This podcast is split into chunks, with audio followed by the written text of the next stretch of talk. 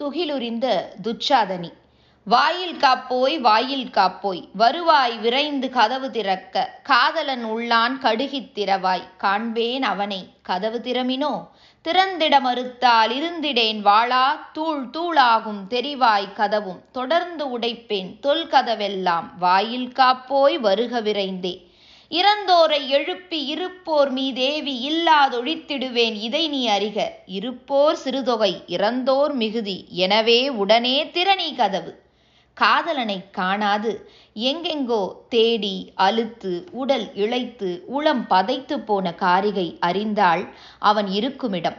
அங்கு கட்டுண்டு கடுவிஷ கண்ணருண்டு கதவுகள் பல உண்டு காட்டு முறைகளுண்டு என்று கேள்விப்பட்டாள். ஆனால் காதலன் அங்குள்ளான் என்பதறிந்ததும் இவையெல்லாம் மறந்தாள். ஏகினாள் கடுகி தாழிடப்பட்ட கதவு கண்டால் தட தடவென தட்டி நின்றாள். திறந்திட யாரும் வராதது கண்டு காரிகை கூவி நின்றாள்.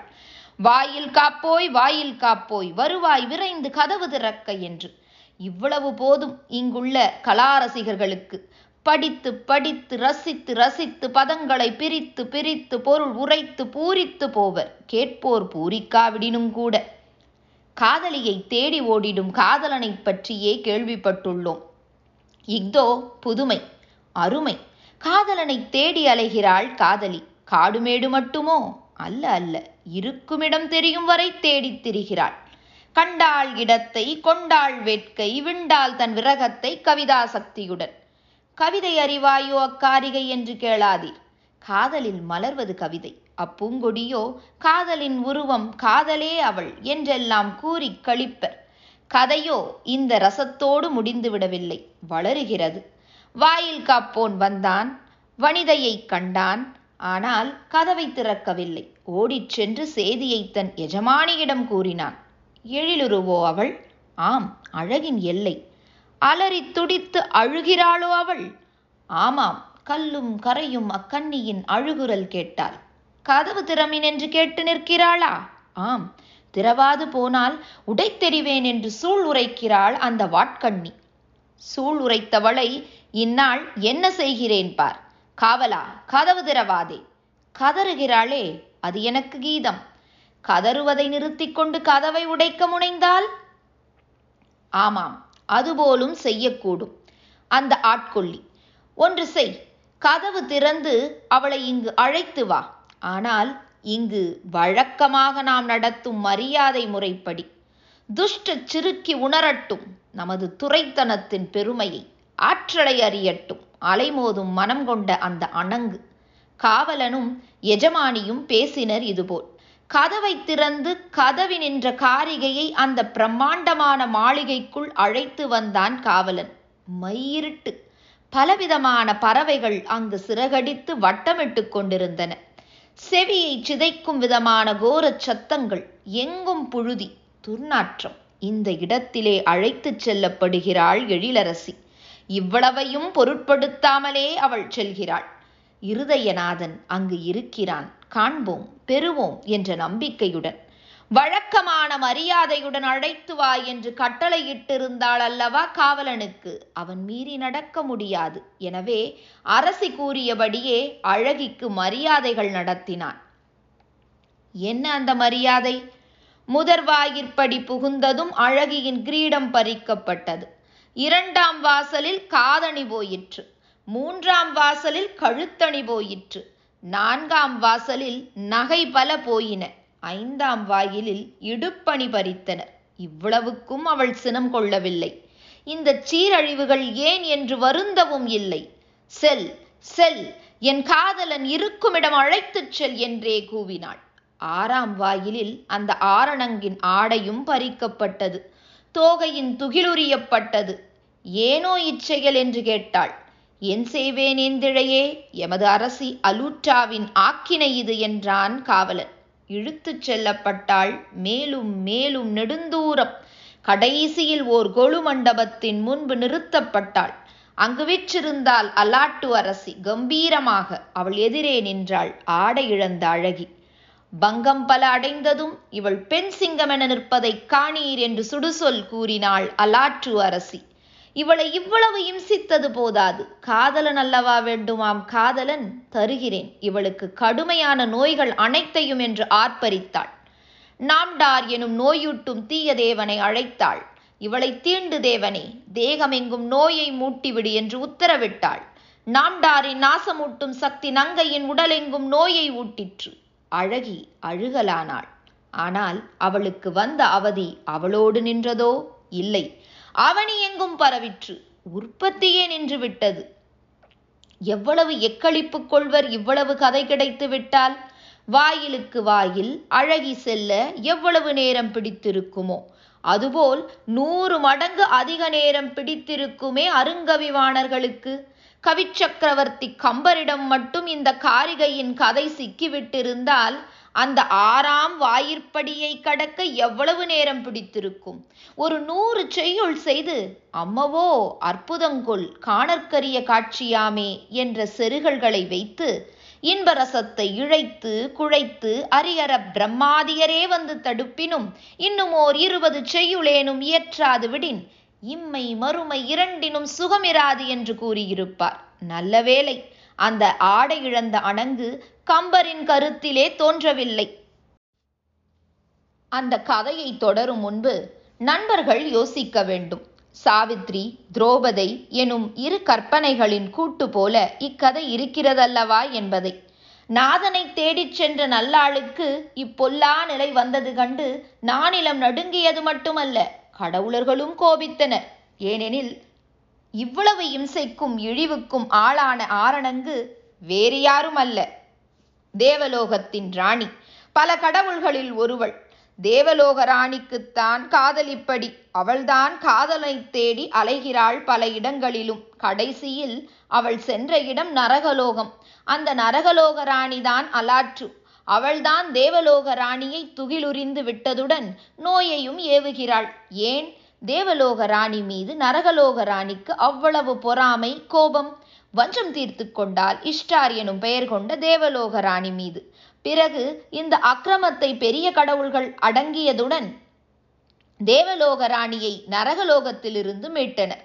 இந்த கற்பனை எள்ளளவேனும் மட்டமா? நம் நாட்டு பழம் புராணங்கட்கு? எவர் கூறுவர்? இந்த புராணத்திலே நமது கலாரசிகர்கள் தேடிடும் நவரசம் ஏராளம்.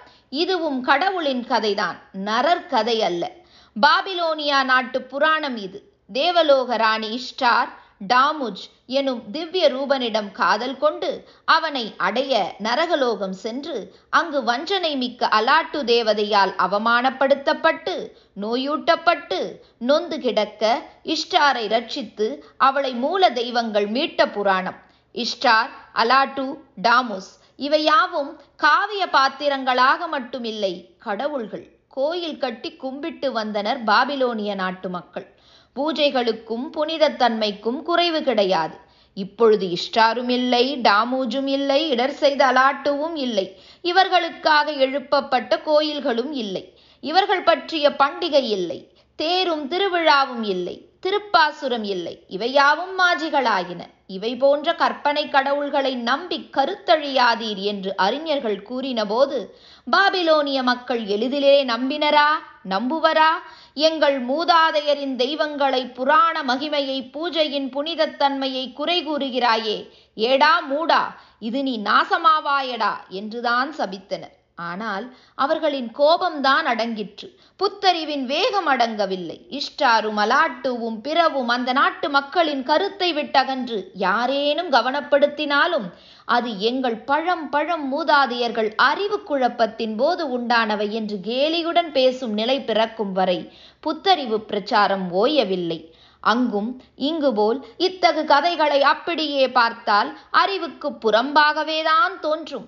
ஆனால் இஷ்டாரை சக்தியாகவும் டாமுஜ் எனும் தேவனை இன்பமாகவும் அலாட்டு தேவியை துன்பமாகவும் வைத்து கதையை பார்த்தால் ஆழ்ந்த கருத்து விளங்கும் என்று கூட கூறி பார்த்தனர். ஆனால் இளைஞர்கள் சிரித்தனர். துன்பத்தை துடைத்து இன்பம் பெற சக்தியால் முடியும் என்ற தத்துவத்தை சாதாரணமாகவே நாங்கள் புரிந்து கொள்வோம் புராணிகரே. அதற்காக நீர் ஆறு வாயிலுள்ள அரண்மனைக்கு அழைத்துச் சென்று எம் எதிரே ஆடை இழந்த அழகியை நிற்க வைத்து கோரமுகத்தேவனை காட்டி ஏன் கொடுமைப்படுத்துகிறீர்? என்று கேட்டு கைகொட்டிச் சிரித்தனர். நாளாக நாளாக இந்த தேவதைகள் மதிப்பிழந்து மக்கள் உண்மை அறிவை நாடலாகினர் அந்த நீண்ட பயணம் இன்று உலகிலே பெரும் பகுதியிலே ஒரே தெய்வ வழிபாடு என்று நிலைக்கு சென்றிருக்கிறது. இங்கோ முப்பத்து முக்கோடி தேவரும் இருந்தாக வேண்டும் என்று வாதாடுகின்றனர். அவர்களைப் பற்றி உள்ள கதைகளிலே காணப்படும் ஆபாசங்களை எடுத்து காட்டினாலோ மூக்கும் முழியும் சிவக்க முறைத்து பார்க்கின்றனர். ஏன்? கற்பனைகளை கண்டிப்பதை கடவுள் உணர்ச்சியை கண்டிக்கும் கயமை என்று தவறாக எண்ணிக்கொண்டு அன்பர் பலர் காய்கின்றனர். இது அவசியமா? என்று கேட்கின்றனர். கடவுள் மீது ஏனோ நமக்கு கசப்பு. எனவேதான் இதுபோல் எழுதி வருகிறோம் என்று எண்ணினர். இவ்வளவும் தவறான கருத்தின் மீது கட்டப்பட்ட அவசியமற்ற அவவாதங்கள். உலகிலே எத்தனையோ நாடுகளில் எண்ணற்ற கடவுள்களை வழிபாட்டுக்குரியவாக கொண்டு பற்பல வகை விழாக்களை நடத்தியும் வெறியாட்டத்தில் ஈடுபட்டும் வந்தனர். அவர்கள் அவ்வளவு பேரும் ஆழ்ந்த நம்பிக்கையின் காரணமாகவும் முறை மாறினால் அழிவு நேரிடும் இவ்வுலகில் மட்டுமல்ல மேல் உலகிலும் என்று அஞ்சியே சிற்சில சமயங்களிலே தாம் கொண்ட நம்பிக்கைகள் சரியல்லவோ என்ற சந்தேகம் மனதிலே கிளம்பிய உடனே சந்தேகச் சாத்தானை விரட்டிச் சர்க்குருவின் பாதத்தை நாடு என்ற போக்கு கொண்டனர். ஆனால் அவர்களின் அச்சத்தையும் ஆவலையும் சின்னாபின்னப்படுத்தும் அளவு வேகத்துடன் புத்தறிவு தாக்கலாயிற்று. பிடிவாதமாகவும் பயங்கரமான கருவிகளை தூக்கி போரிட்டும் பழமை தோற்றுத்தான் போயிற்று. தோல்வி அடையும் முன்போ தோத்திரம் மந்திரம் மணிமாலை மண்டை ஓடு சுடலை மண் முதலிய எதை எதையோ காட்டி மிரட்டிக் கொண்டிருந்தது. புத்தறிவின் ஒளி முன்பு பழையகால கற்பனையிலே உருவான பல தேவதைகள் இருக்குமிடம் தெரியாமல் மறைந்தன. இன்று அந்த நாடுகளிலே உள்ள இளைஞர்களுக்கு மட்டுமல்ல முதியோர்களுக்கும் கூட பழைய தெய்வங்களின் பெயரும் தெரியாது.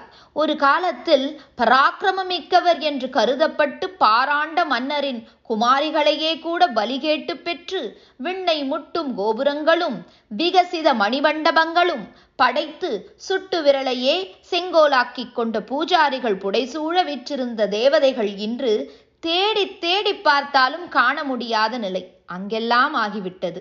இதனால் அங்கெல்லாம் அஞ்ஞானமும் நாத்திகமும் தலைவிரித்தாடிற்று என்றோ அருள்மொழி மடிந்து மருளுரை மிகுந்தது என்றோ கூறுவதற்கும் இல்லை.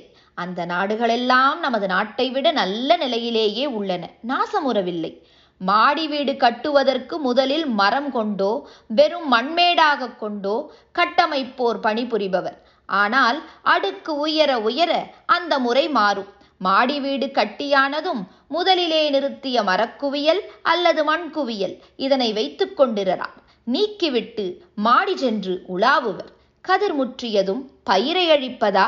இப்பயிரன்றோ கதிரளித்தது என்று எண்ணமாட்டார்கள் அறுவடை செய்வர். எந்த பயிர்? செந்நெல்லை தந்ததோ? அதனை மிதிப்பர் துவைப்பர் அடிப்பர்.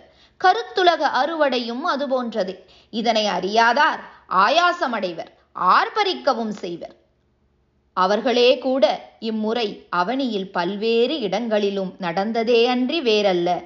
புதிதுமல்ல பொல்லாங்கு நிரம்பியதல்ல புல்லறிவாளர் போக்கல்ல என்பதை அறிவர். அதற்காகவே கற்பனை திறனுடன் காவிய ரசனையுடனும் பண்டை நாட்களிலே இங்கு ஆக்கப்பட்ட அருமையான தேவதைகளைப் போல பலவற்றை உலகிலே பல்வேறு இடங்களிலே அந்தந்த நாட்டு மக்கள் கொண்டிருந்தனர். கோல் கொண்டோரெல்லாம் குப்புற விழுந்து வணங்கினர் அவற்றின் முன்பு. ஆனால் புத்தறிவு பிறந்ததும் அவைகளின் ஆதிக்கம் போய்விட்டது. மெய்ஞானம் உதித்தது. ஏறிச் செல்ல வாகனமும் வாரி அணைக்க மனைவியரும் இல்லாத ஏக தெய்வ கொள்கை நிலைநாட்டப்பட்டது என்பதை விளக்குவது அவசியம் என்று எண்ணுகிறோம். இங்கு முன்பு இருந்த கவிவாணர்கள் கற்பனையில் தேரேறியவர்கள் மனவளம் கொண்டிருந்த அளவிலும் வகையிலும் உலகில் வேறு எங்கும் எவரும் கொண்டிருந்ததில்லை என்ற பொய்யுரையையும் இந்த விளக்கம் பொடியாக்கிவிடும் என்பது நமது நம்பிக்கை.